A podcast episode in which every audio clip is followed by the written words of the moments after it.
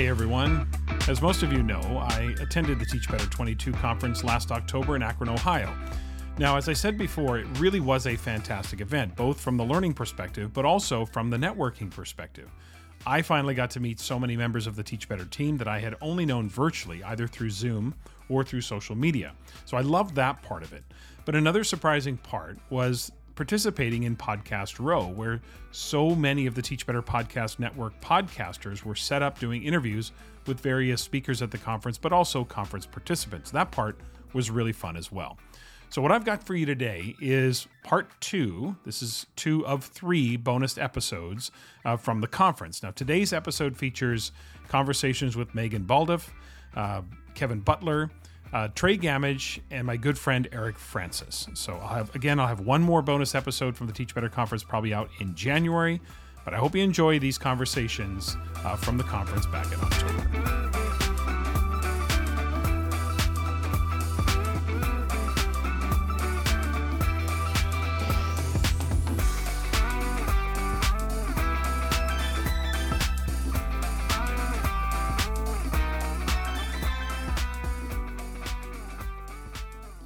All right, I'm here with Megan Baldoff. She is a English teacher from Fairfax, Virginia. Uh, Megan, good to see you.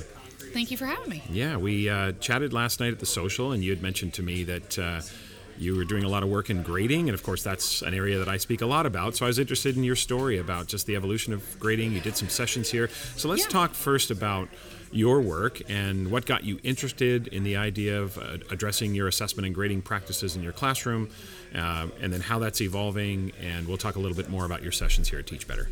Sounds great. Um, yeah, I started on this journey toward grading years ago without even realizing that it was sort of an official journey toward more equitable grading practices. I looked around at coworkers who were taking points off here and there for late homework, and I thought, well, that just doesn't seem right. That doesn't seem fair. And then I started to take a look at the way that I was assessing classwork, and I thought, well, I probably should not be grading it if it's practice. And then I took a hard look at my rubrics and thought, well, there's pieces on here that aren't really about content and mm-hmm. things that aren't quite clear to kids and what does it mean when they master this? And I, I began the journey before I realized I was on it. And then, really, right around 2020, when schools shut down, is when I really ramped up my efforts in making my grading practices more equitable, more fair to, to kids and all of the experiences that they have outside of the classroom. Yeah.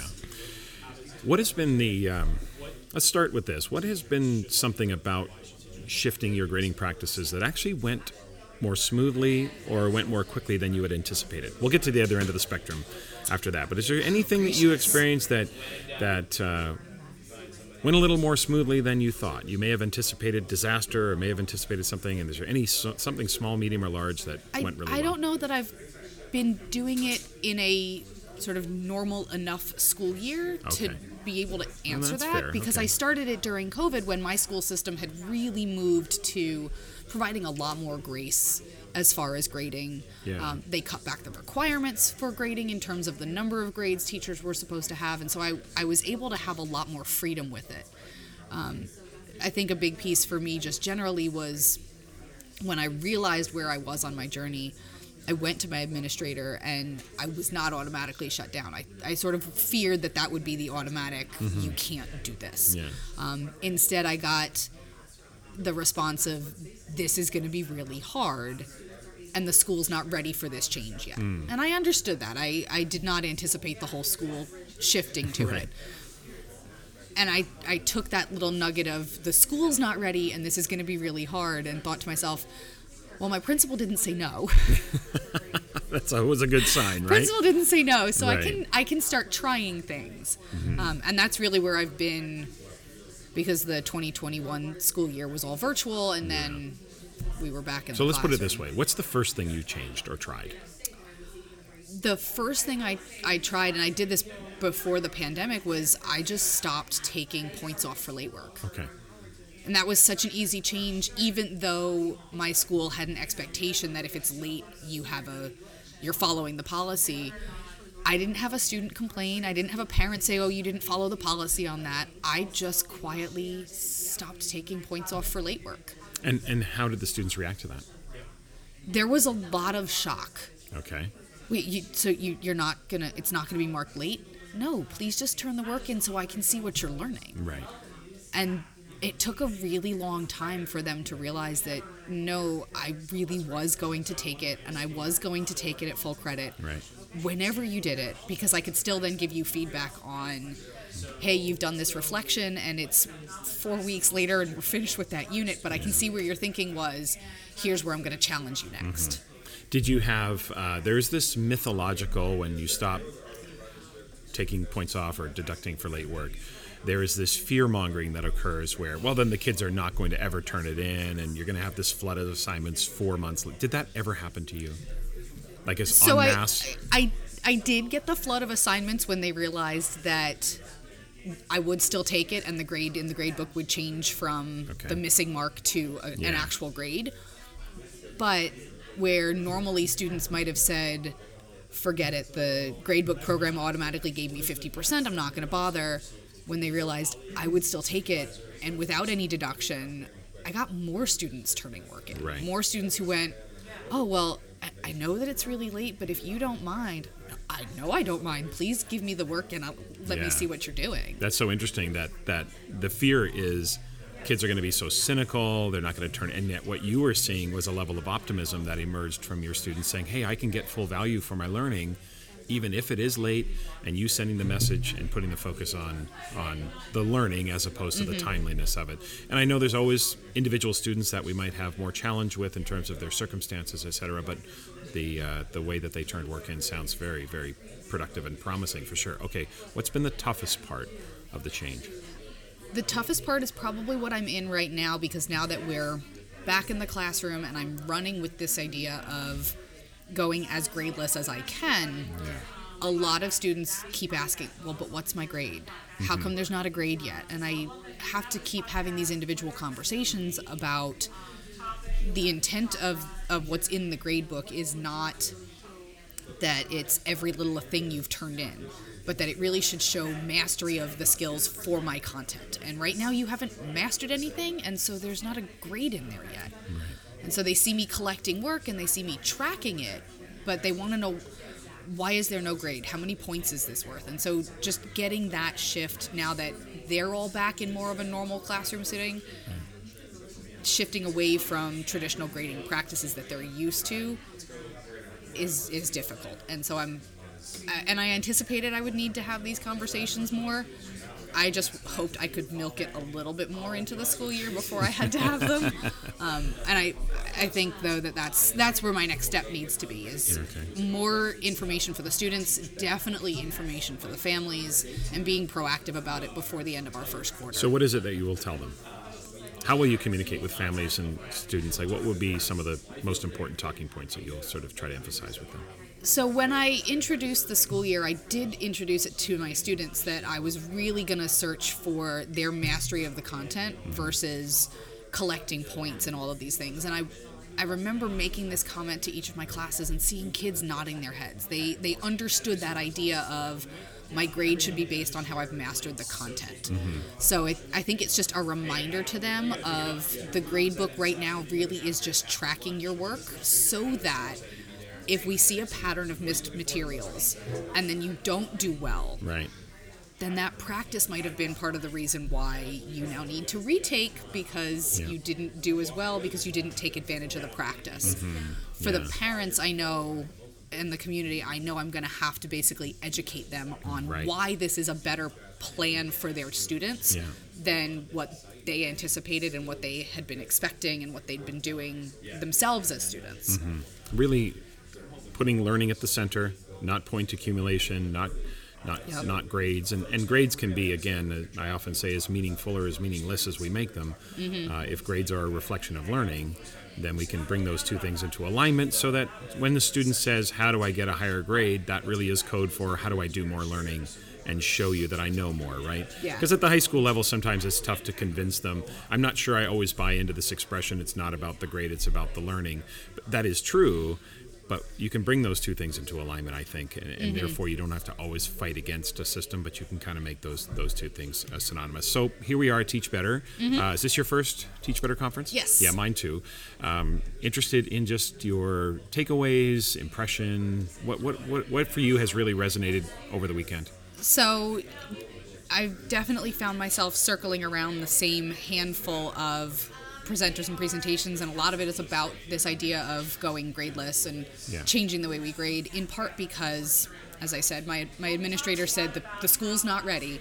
Um, and I found that to be true. My colleagues know how passionate I am about this, and none of them is comfortable yet taking that journey with me. Yeah. And so to come to teach better and to find people who are like minded, who are not just willing to do it, but are doing it themselves and are willing to provide support for things where I might end up stuck is really nice. To know that even though in my building I'm sort of a, a lone wolf on this, there are other people that I can find that can provide that support, mm-hmm. even though I'm the only one where I am who's doing it. Yeah.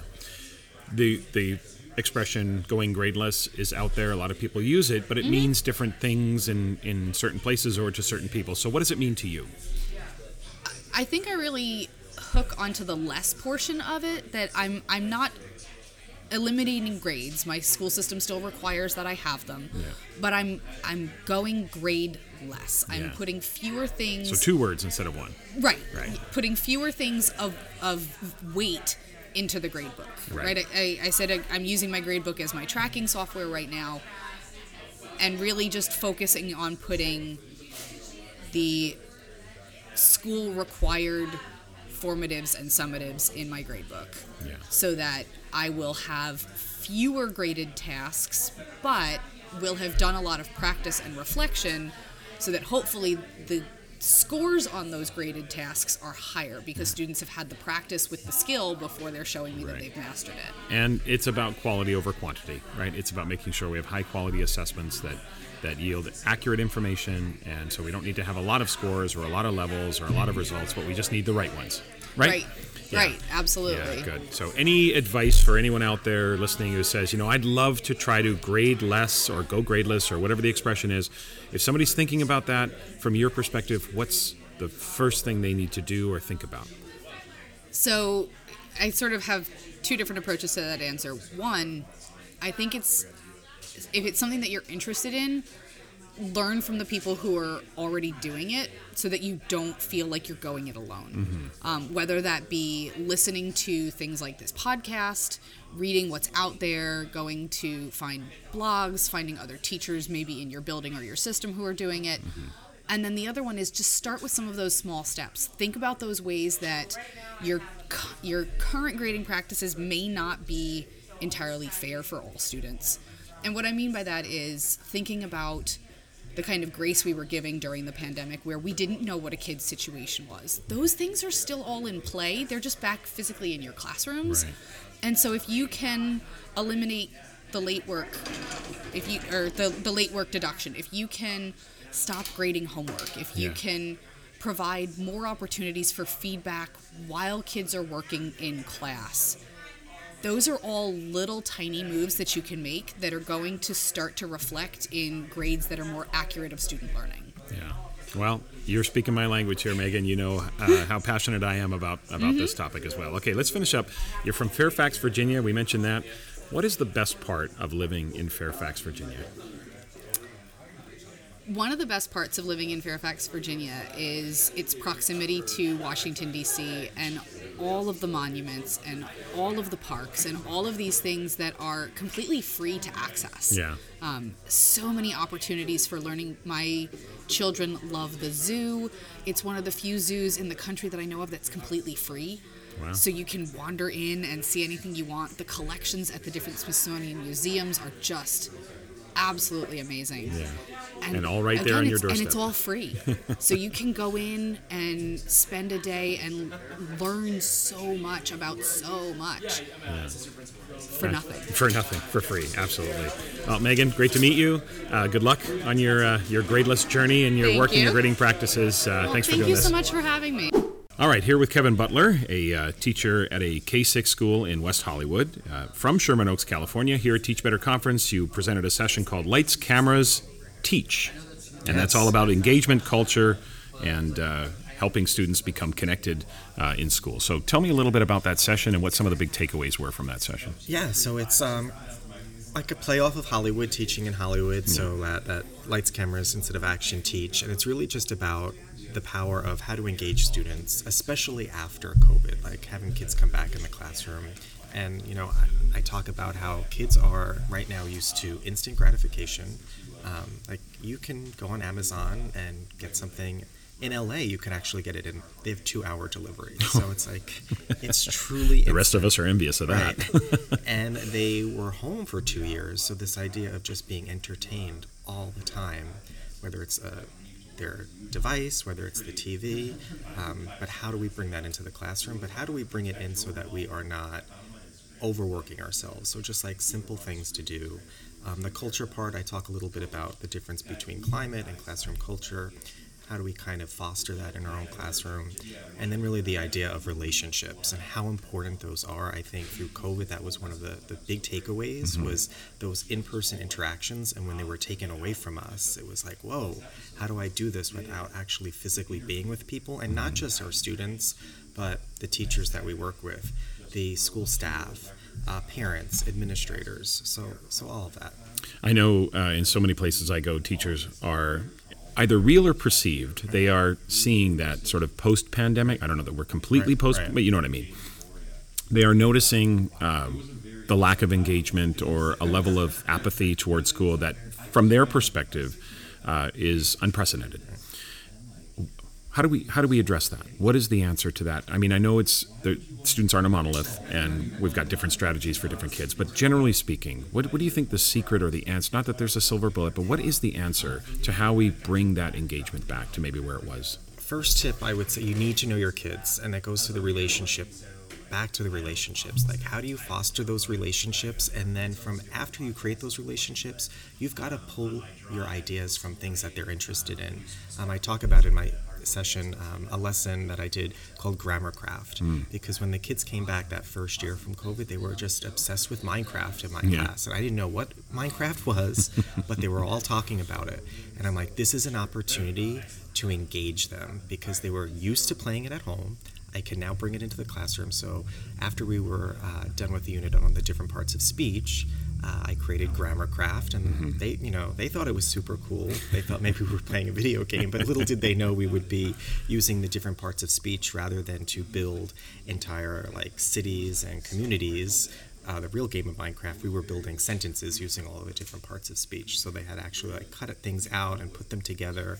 Um, so little things like that, I think, are so important to just get their attention. Mm-hmm yeah, the um, I think the kids were as obsessed with Minecraft as adults were obsessed with TikTok uh, yes. uh, during the quarantine was the best thing that ever happened to TikTok. That's for sure. You mentioned earlier the difference between culture and climate. What is the difference from your perspective? My perspective is that climate is how people actually feel in your classroom. Okay. Um, culture is what are the actions that you're taking to actually get people to feel that way. Mm-hmm. Um, I compare it in my book to like house plants. I love COVID. I like became a houseplant collector. and, you know, you have to create a climate for those plants to thrive. So, yeah, if a plant needs full sun, you need to have it in full sun. But the culture of it is you need to nurture it every day. It's not just right. placing it in the sun and not doing anything with it. Mm-hmm. You've got to fertilize it. You've got to water it. You've got to trim it. So it's all those things. What are the action, the actions that you're taking okay. to create that, that so climate? climate is a an outcome right. of culture. Right. You build a culture, you get a climate where people feel connected, yeah. relationships are strong, and people feel supported. Right. Um, what about any thoughts around? I know that some teachers also have come back sort of out of quarantine, et cetera, a little sort of disillusioned, disconnected. Any thoughts for you? I know this is not necessarily your area of expertise, but just any thoughts around how do we re-engage with the profession? How do we find our, our energy again after feeling so, you know, many felt disillusioned, disheartened? Yeah. Um, um, how do we get back to that? I think it's super important that we get back to it. I think we, we wanted to get back to it so so badly when we were in COVID, yeah. and then we got back to school and we were just overwhelmed. And it's like, who has time to, you know, eat lunch in the lunchroom because there's 500 other things I need to do. I need to call parents. I need to make copies.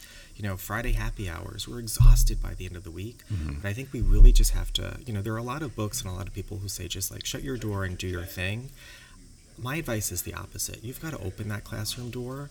Um, not everybody's going to walk in it, but Right. when it's open, people might peer in. You might like see a face that you haven't seen before. Mm-hmm. Um, something I tell people like challenge yourself one day a week to walk down a hallway in your school that you normally don't walk on. Like I, will, I teach on the fourth floor, and it's very easy for me to take the elevator from the parking garage up to the fourth floor and never have to leave the fourth floor. Right. Um, but just walk down a hallway, and it's it sounds simple, but you're gonna bump into somebody, and you need to like be aware of them, and you need to like smi- at least smile, Yeah. say hello. Um, and I think it's little things like that. We have to spark those relationships. We have to have those conversations because we're in the same ship. We're in different rooms, and we're we, we're dealing with different things. Right. But we're all in this together. Yeah. Okay. So we're at Teach Better, of course, the conference, and uh, you were a presenter and are a presenter here. Uh, but my question to you, just big impressions, big takeaways from the conference. What what what are, what are some of the biggest things that you've taken from from the weekend? I was here in 2019. Oh, you were? Yes. Um, and I fell in love with Teach Better. Okay. Um, I don't get paid Why? to say this. It's Yeah. there is a level, and I literally was just texting with some friends that I speak at with some other conferences. There's just a level of authenticity here. Yeah. That you don't get in all educational conferences. It's not a huge conference, so there's not thousands of people that you're shuffling through. Right. Um, there's a lot of meeting people that you interact with because you know they use the word teach better family Yeah. because are so many opportunities whether it's on twitter through their website to interact with people in, as part of this family so you're you're getting to see people i haven't i was able to see people i haven't seen for three years because of 2020 and 21 being canceled due to covid Yeah. Um, there's just a level of like i said authenticity happiness people are eager to learn um, there's like no attitude there's no drama it's Right. just it's just Right. a great place to be It feels like the epitome of work hard and play hard, right? It's Exactly. it's a it's a great group, and of course, so many of us are meeting for the first time, even though we've been part of the network or part of the team. Um, you you see people's avatars, and then you meet them face to face, and it's like, oh, I, I know you, I, right? know, I think I know you, but you're not wearing the outfit I've been looking at on Twitter for, for the last three Right. years or, or whatever it Right, is. and even the networking opportunities Right. that they have, they kick it off with a networking event, Yeah. and then every night throughout the conference, Yeah. there's, you're just out with people. That's right. And again, because it's not super huge, you have those opportunities to connect with people. Absolutely, and and it seems you know we've had two of those so far, and obviously night two, people are a little more connected. they have a little bit of a rapport, Right. and all of that continues to build as we Right. go along. Um, you are, of course, from Sherman Oaks, California. Yes. So I want to ask you by finishing up, what's the best part about living in Sherman Oaks, California? There's a lot of great things, uh, but it's the weather. The weather is incredible. Yeah. It's pretty much 80 degrees and sunny every day. Yeah. Um, I'm so glad that I'm in Ohio right now because it's gorgeous because the leaves are all changing. Like these are things that you take. I'm from New York, so Yeah. uh, but I've been in California for almost a decade. Um, and you miss the fall like that. When people ask me, "Do you miss the East Coast?" I say yes because of this time of the year. So this was really Yeah. a really nice treat to be here during that time. But You miss it, but not enough to move back. no, no. Even yesterday when I got into my car after leaving the networking event, I'm like, I can never live in the cold weather again. Yeah, yeah. There's there's the traffic. There's all the other things that come along with Southern California, but there's the weather, and that's there's no no no uh, disillusion about why people live there and love to live there and probably never leave. Right. Yeah, Kevin. Thanks so much for doing this. Appreciate it. Thank you. Here now with uh, Trey Gamage, and listeners, you may remember Trey from the summer of 2021. John and Jessica Hannigan and Trey were on for a summer series uh, talking SEL. Uh, Trey, good to see you again, my friend. Likewise, thanks for having me. Always love listening and glad to be back. Yeah, it's great to see you. Uh, first, let's start with your sessions here at the conference. You did two sessions. What were one of the sessions you did? Yeah, so the first one is relationships and communications, three strategies for success at work and home. And this is actually my this is my bread and butter from a consulting perspective. This is what I deliver to schools when I'm hired for in-service and things. This is what I typically do, but it's four hours. So we condensed that to 50 minutes, and um, it was good. It was well received, and you know I've taught this class with middle school, high school, college, educators, and professionals. So it's a very versatile session that's focused on relationships and communication. So we looked at three strategies that you can use to improve relationships.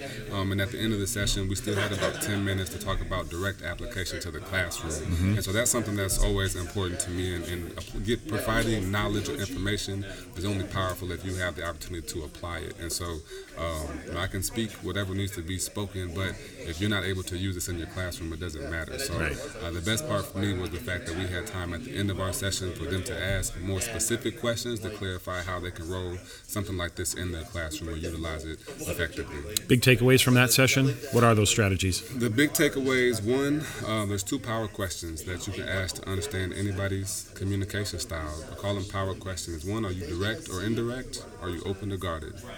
You can remember those two questions. I've got a wheel I can show you, and it'll tell you four primary styles and where that person falls. This is, again, personally or professionally. Yeah. Those two questions will help set you up for success in any conversation Okay. you go into. The second takeaway is that there's tension in every relationship. Tom. Right, right. Everybody, with, Yeah. with whatever Yeah. you want it to be, but oftentimes it's it's there's two reasons that that tension comes from. I'm moving too fast and you're moving too slow, or I'm focused on the people and you're focused on the task. And so I'm giving folks strategies to understand. Okay, if if we have a difference in conflict, we got to find out where that is and what's a simple strategy. If I know that you're a certain communication style. I need to slow down when we talk. Yeah. I need to write down some talking points. I need to not beat around the bush. And so there's minute changes that we can make that make a drastic difference. And so they're simple to use, easy to remember, and that's what we need for teachers right now. And that level of awareness allows us to communicate more clearly and allows us to build that rapport and relationship and understand each other, Yeah, right? We're, we're people before we're educators. Right. The kids are people, or the students are kids before they're students. So I, I, I like to teach to the person first. Right. Um, and that's a concept that I learned from psychology because too often we, we put the the status or the situation or whatever label first and, and don't think about the person. So we already have tremendous assets, and I'm, I'm always a believer that hey, I'm not I'm not here teaching you anything new. I'm teaching you how to be intentional about what you know. Right. Um, and that's the main thing there. Fantastic. Oh, and the other session you presented? The other session was actually uh, very similar, but condensed even more. So again, four hours. This was 20 minutes for the second session. Wow. So it was still relationships and communication, and it was actually kind of a test to see can I get this information across in, in this short amount of time. So Yeah. we still covered those same bullet points, and Okay. um, I was talking really fast, so I need to hear myself needing to slow down now Yeah. as well. But it was good. We had a, a, a nice variety, and we were still able to talk about the application. We didn't have as much time to do um, in the first session. You were able to get up and interact and, and Right. actually do those communication styles and figure out tension in real time. For this one, we just had to talk through it. Um, but it was still very hopeful for me because they felt like they were energized from it. And sometimes those 20 minute sessions are, are just what you're looking for. It's just an energizer. You got your download, your workbook, you got some quick tips, go. Yeah. And, and that's exactly what it was designed Fantastic. Mm-hmm. Yeah. Uh, are there any combinations that are particularly tense or where you have to be very aware of. Yeah. each other because there is that sort of almost like a polar opposite? Yeah, so I, um, that's a good question. That's a great question. There's four styles, and just briefly, the D style is for dominance, and that's dominance towards solving problems. Okay. So these people are going to be more assertive. Yeah. They're going to be more risk taking. They're going to be more direct. right. I'm an I style, which is um, I'm an open book. I'm very happy. I'm very optimistic. I'm very enthusiastic. The S style is about steadiness. They are they don't want to ruffle the feathers. Right. Those folks are not, they don't want conflict. And your C style is um, very conscientious. Rules over results. Yeah. So the C and the I, Yeah. those are opposite. I've been telling a story about an administrator that we butted heads with because I am I'm just happy go lucky all Yeah. day long, and they're trying to dot all these I's and crossing the T's, and it's just I'm fast, she's slow. I'm people focused, she's task focused, and we just we just butt heads. Yeah, So some yeah. things that I had to do was just slow down, like try take 20 minutes to prep for a meeting. Take 10 minutes and do nothing before a meeting. Just calm yourself down for a moment. And then when I'm prepping, prepare an agenda. They want to know this and this and that. Anticipate what questions are going to be asked. Right. Give visual evidence. So there's these are like small things that may take me an extra hour to prep, but I'd rather have that than um, getting in my emotions when we're having, you know, an administrative meeting. So that C and the I Yeah. are opposite, and then the D the D is fast paced and task oriented. The S is slow paced and, and uh, people oriented. Ah. So the D is going to be getting tired of the S being so indecisive. and so the, the, that's the two opposites. That's where it all comes together. Yeah, that's where it comes together. Yeah. Now, um, this is your first Teach Better conference, as it is mine. Um, just wondering about overall impressions, Yeah. big takeaways. What are your thoughts on the conference? It's actually surreal. I, I um I'm haven't figured out the like how to wrap this all the way up yet, but I'm calling this like a metaverse experience. I, I don't I've not used the metaverse. I haven't been in the metaverse per se, but we're at the Podcasters Network. I know you. Yeah. We, we've done episodes five. I've never seen you. Never met face to face. That's right. And the same for everybody here. So there's so many people like the blog team. I met five people on the blog team that make sure I look good when we post the blog. It's like, wow, this is really happening right here. Like Yeah. Ray, Ray, you're a real person. It's Yeah. like I've been seeing the hologram Yeah. the whole time, and, and maybe that's the opposite. But like now being here, it's like we're actually in the metaverse, and you're getting, we're operating as our avatars. Yeah. And then after these two days, we're going back home to Yeah. be in our regular world, even Yeah. though that's the opposite. So that's been the thing to me, just getting to touch people, and and yeah, getting to touch people, see people, communicate, you know, share the vibes, and it's, I think what's really cool. Same with high school friends and stuff. You know, you might not see or talk to each other for years, but whenever you come back together, you're still on the same page. And so the energy that I felt from you and some of the other folks that I've already known before is the same energy that I'm receiving while I'm here. And so I'm excited. I think the world is excited to get back to conferences Yeah. just to be able to fellowship. You know, and, and, Right. and I wasn't sure what to expect. Is it awkward? How do you interact or network or whatever?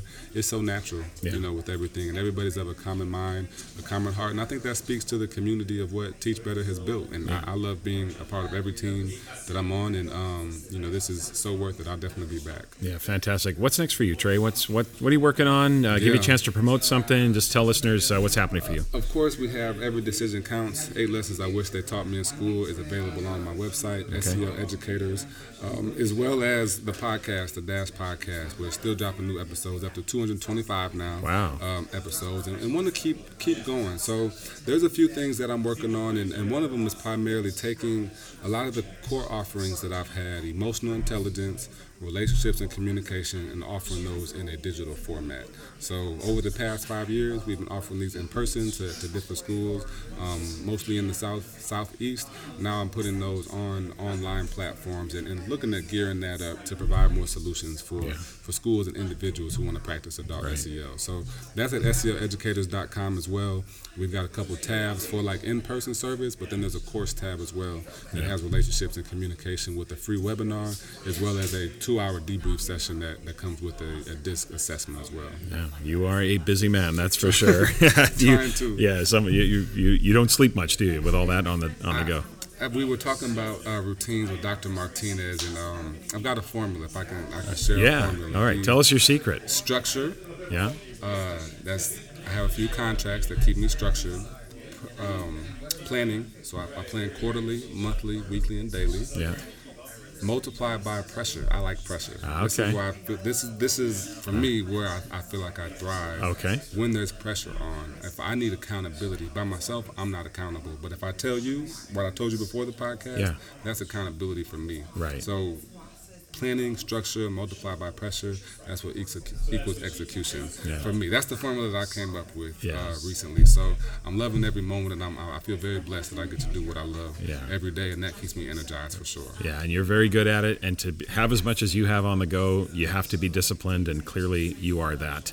Uh, you are from uh, Columbia, South Carolina. So, what's the best part of living in uh, Columbia, Yeah. South Carolina? As a Midwestern man, I cannot deny that the weather has to be one of the best parts. I mean, we're in Akron right now, and it's not quite miserable, but it is cold. You can feel it. Yeah, cold. You know, absolutely. we get about two months of winter in South Carolina, and so it gets kind of crazy because you see kids that will wear sweaters in like August, September.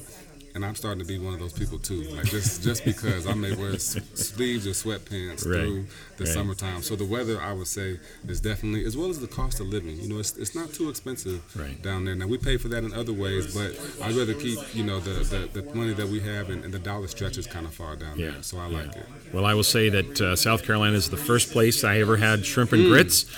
And uh, I I will always have to have shrimp and grits when I head to the south, especially. And uh, I've Yes. recently started making it myself, and uh, definitely I will always connect that with South Carolina. My wife's got a great recipe. I'll see if she lets me Fantastic. share. She'll probably leave out one ingredient just so mine's That- not as good. that's how you no, I'm it. just teasing. Uh, Trey, great to see you, man. Likewise. Yeah, Thank you, cheers. sir. Joined now with my good friend Eric Francis. Eric, good to see you. Tom, thanks for having me back. I appreciate it. Great to see you here on uh, at the Teach Better conference. You, of course, are here presenting on deconstructing depth of knowledge, the recent publication, Solution Tree book.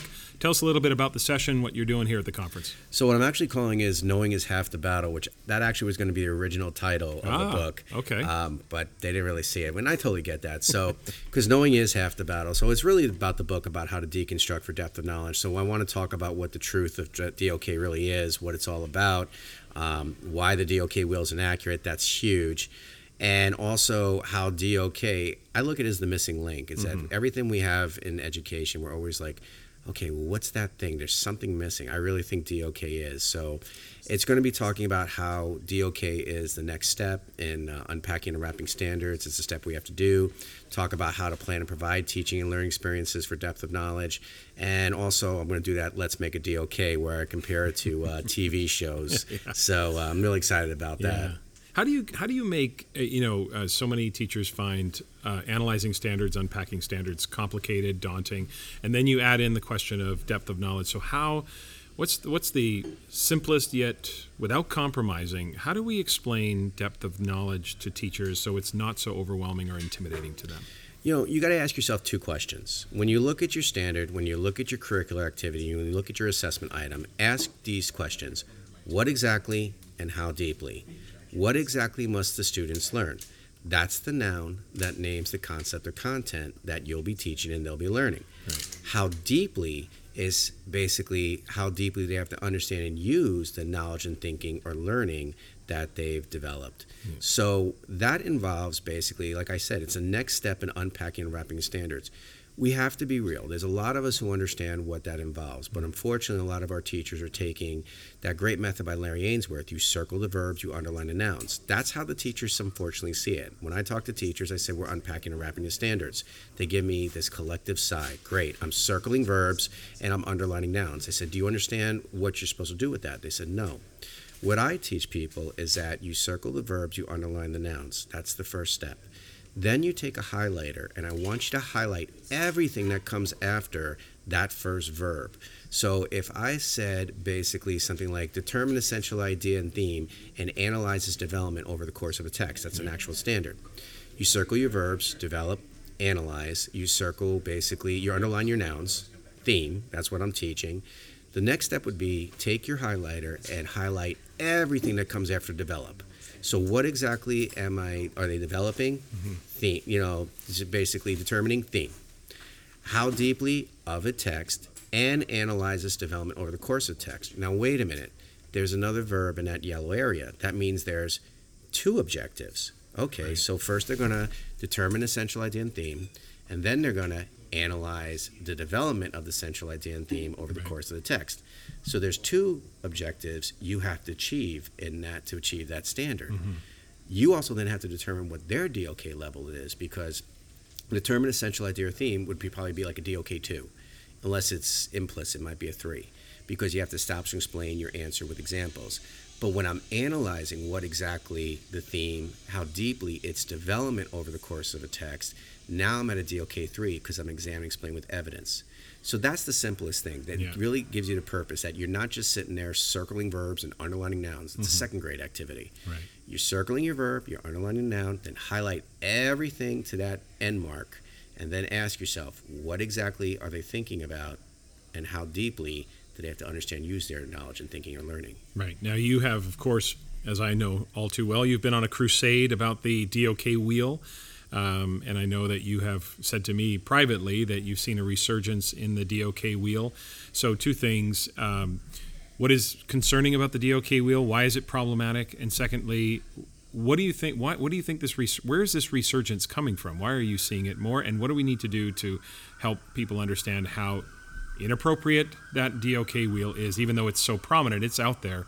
Um, what do we do about that? So, what's the crusade all about, Eric? Well, let's let's flip the question. Okay? Okay. Why are we seeing a resurgence of the DOK wheel? Because what we're seeing is a return to rigor. Yeah. That, and it's really unfortunate because unfortunately with education we do a lot of things in silos.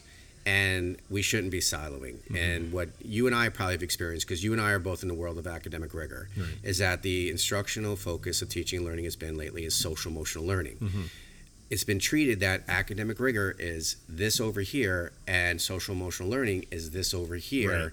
and these two shall not cross paths so Mm-hmm. like for example when you and i probably working during the pandemic a lot of us were saying they're saying to people we're not focusing on academic rigor right now we're focusing on social emotional learning i'm still getting that you're probably still getting Mm-hmm. Yep. that we're focusing on social emotional learning we're focusing on, on cultural responsibility great things to focus on but don't leave rigor out Mm-hmm. it all interconnects what I'm seeing lately is that people are saying we're still focusing on social emotional learning, which is great, and we're still focusing on cultural responsibility, which is great.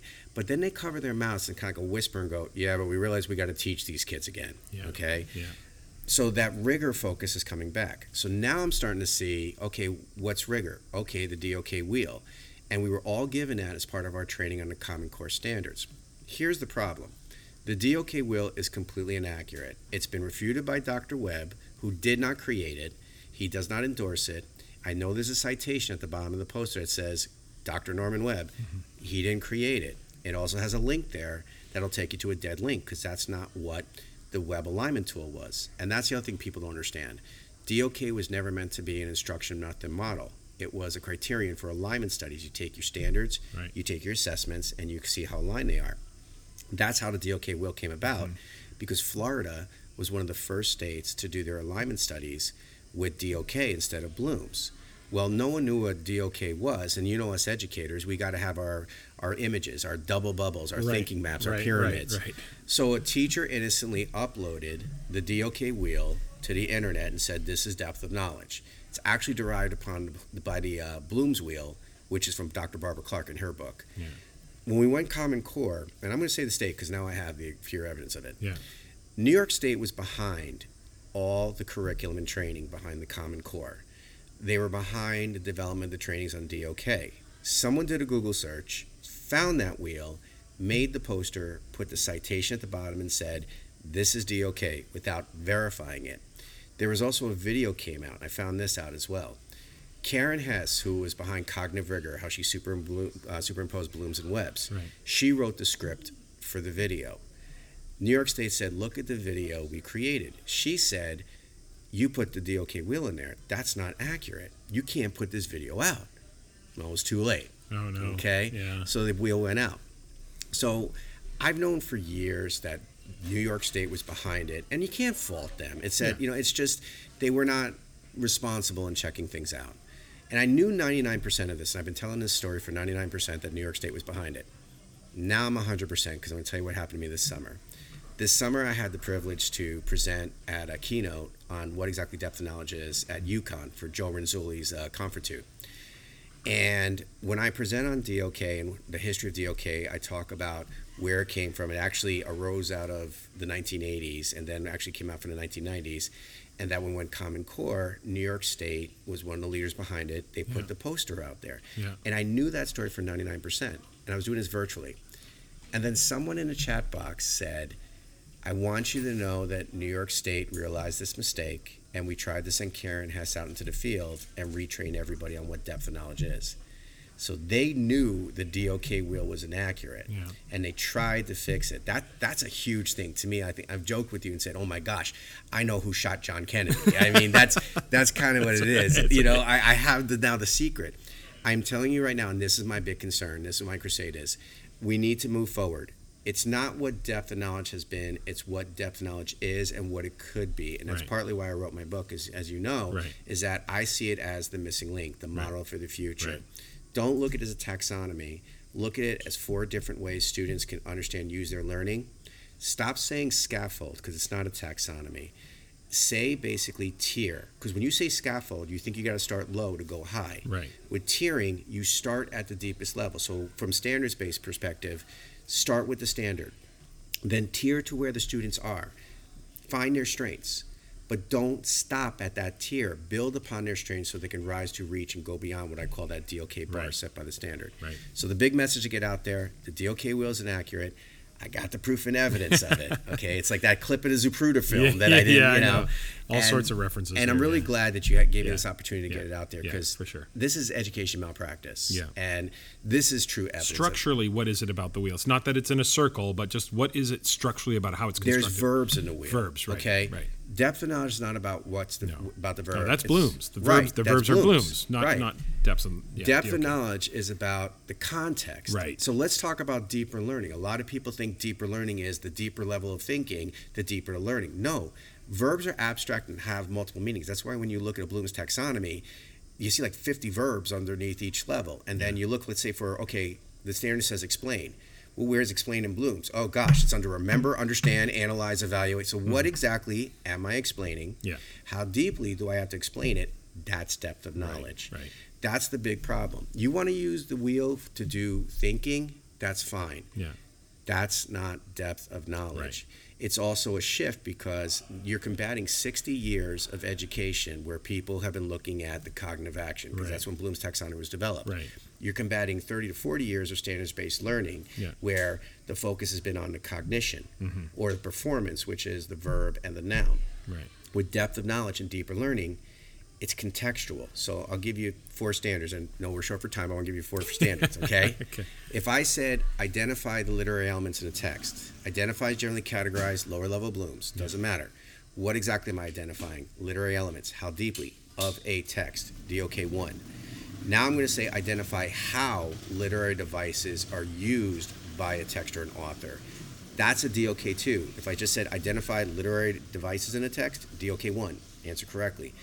How they're used by a text or an author, that's a DOK 2 because now you have to establish and explain with examples from the text. If I said identify the effect of the literary devices used by the text or by the author, now it's a DOK 3 Right. because now you have to provide evidence of the effect that it creates. Mm-hmm. That's why I keep on saying when you're unwrapping, unpacking standards, or let's call them deconstructing standards for depth of knowledge, Mm-hmm. circle your verb, underline your nouns, look at that first verb, put it aside.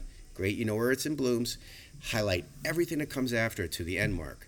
What exactly must students learn? That's what you underlined. How deeply? It's all the other words and phrases. Yeah. And again, listeners, this is really just about alignment. It's about, as Eric said earlier, this is about making sure that our assessments match the appropriate depth of thinking and depth of knowledge that the standards are demanding of the students so that we tru- truly can say that we're helping students reach high levels of academic rigor and academic performance for sure. Now, Eric, you and I have been to a lot of conferences. This is your first Teach Better conference, my first Teach Better conference. Impressions so far on day one? I think it's great. I think it's great to hear what uh, the voice of 280 characters sound like because we all know each other on Twitter. Yeah, yeah. And Social media, we- avatars. We've, we've never met in person, Yeah. so it's like we look at each other and we, we Well, recognize we've our met. faces. We've met You and I know yeah, each we other know for a each long other. time. That's- that's right, You know, but I mean, But that's other people, for sure, Yeah, other yeah. people like you know, you're Yeah. Eric Francis, you're so and so, and that's the great thing is that you know everybody is like excited to meet everybody. Everybody's a fan of Mm-hmm. everybody. It's it's like we're all learning from each other. We're Yeah. all sharing with each other. I mean, I'm having a great time. I know you're having a great time. I'm having a great time. We're all well. having a great time. We're all having a great time for So- sure. All right, two more things. Uh, what's what's coming up for you? Any books, book projects coming up? What are you working on right now? Well, I'm working on my next book. It's going to be the sequel to my first book. Now, that's a good question, but I'm going to do it with Solution Tree this Okay, time. okay. Um, we talk about questions. We talk about questioning. What I'm going to be talking about is that what distinguishes questioning from inquiry and how you can create those good questions or phrase and pose those good questions Right. to engage in and um, experience inquiry. And eventually, I'm going to write a standards-based book. I want to write a book about what standards are, or what they've become, and what they could be Mm-hmm. Yeah. um, mostly out there doing PD, you know, collaborating with great people like you, and you know, hopefully, you know, getting to work closely with people like you and other people out there. And uh, you know, I'm hoping that you know a lot of professional development initiatives I'm working on right now are going to not be a one and done. It's not going to be a rock show. It's going to be a relationship Mm-hmm. Yeah. where, you know, trying to tell the schools that okay, you're probably not going to see transformative turnaround in the first year and that's okay Yeah. pd takes time it takes time to make that change so Mm-hmm. so that's kind of what I'm kind of what I'm doing. Yeah, you know? fantastic. I know you've got your session coming up uh, in the conference, and I'm sure people are going to learn a ton from that. Uh, Eric, you are, of course, from Scottsdale, Arizona. So tell me as we finish up here, what is the best part of living in Scottsdale, Arizona? I gotta really think about that. Um, no, there's good parts of it. The weather's great. Yeah. Um, I would say personally, from the best part of living in Scottsdale, Arizona, is that my family's all out there, and it's not just my central. It's you know my mom's out there, my brothers and my sister are out there, um, my in-laws are out there. You know, my my you know father-in-law, brother, mother-in-law, sister-in-laws.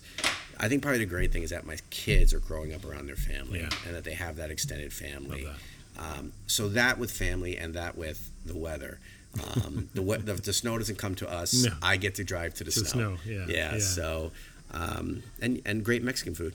Absolutely. You know, great. I- yeah, I seek it out every time I'm down there. Of course, we uh, we are so envious of your weather in the winter. Mm-hmm. Not always so envious of your weather in the summer, though, when it's 115 degrees and they've got to shut down the airport because the planes can't land. And No, you just gotta learn to live with it. learn to live with it, It's sure. it's like a snowstorm, except the difference is you can look outside for the snowstorm and go, yeah, I'm not going outside. I look outside with the summer and I go, oh, what a beautiful day, and I walk out and I'm like, my all the water in my body just It's shrivels like up. a wall. I'm like, I gotta go in the pool, you That's know. right. so That's right. Sure.